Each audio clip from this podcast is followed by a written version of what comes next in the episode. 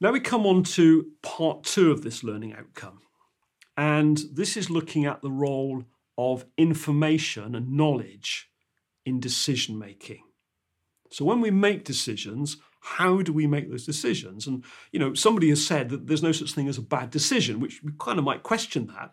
But if you think about it, it is the best decision you can make at the time with the information available. So it stands to reason that the best decisions are going to have access to the best information.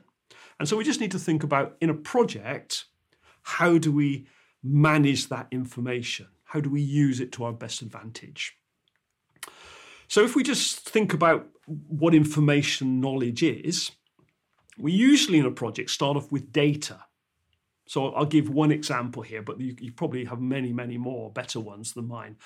Um, here's an organization, and people are working, delivering a project, and they are filling in timesheets and they are booking to particular parts of the project. They've maybe got a work breakdown structure or work packages, and they're booking their time against specific packages of work. So the computer will throw out the timesheet reports at the end of the week, and the project manager may look at it, and it's just numbers, it's just data.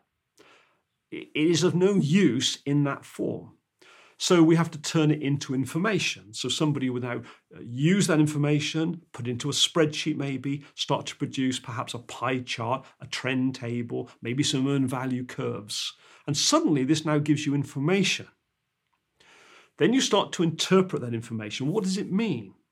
So you start to see that one work package is overspending, another is underspending. So you investigate the reasons why and you draw some conclusions. This gives you knowledge. You start to understand what's going on. And that in turn allows you then to make some decisions. So you might put more resources in as a result of this. You might perhaps get people to do less hours in some areas. Maybe you can reduce the scope where something's overspending, but you adjust things. It may be that actually you've looked at it and you realize that people are booking to the wrong numbers and the, the, the, the, data is skewed. But you start with the data which gives you the information you need. That, once understood and interpreted, gives you the knowledge which allows you to make the decisions. So, pulling all this together, um, it needs to be organized. You know, we all know what it's like to, to um, have a desk that's in chaos, perhaps, at least I certainly do. And you can never find anything. Well, think of a project where you don't really know where the data is. The information is scattered around. it, it is not knowledge yet. You haven't, you haven't put it together and collated it. So you've got things in in trays, you've got things under desks, you've got things in filing cabinets, you've got things in, in electronic files. It's all over the place. You have no idea what the latest document is. You don't know what the, the version is that you sent out to the builders or the constructors because there's several versions in circulation. So clearly, you need to be organized. You need a filing system. You need a, a means of, of booking documents in and booking them out. You need configuration management. You need to be able to control the versions of documents. You need to be able to categorize documents. Um, curate it, I think, is the term we might use for that. Think of a, a curator in a museum or a librarian they know exactly where they are. They have the knowledge and they're able to make decisions, buying more books or so on, because they know what they've got and what they haven't got.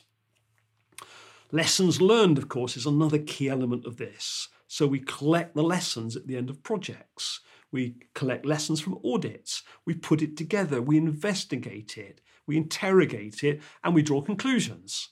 And we start to change things.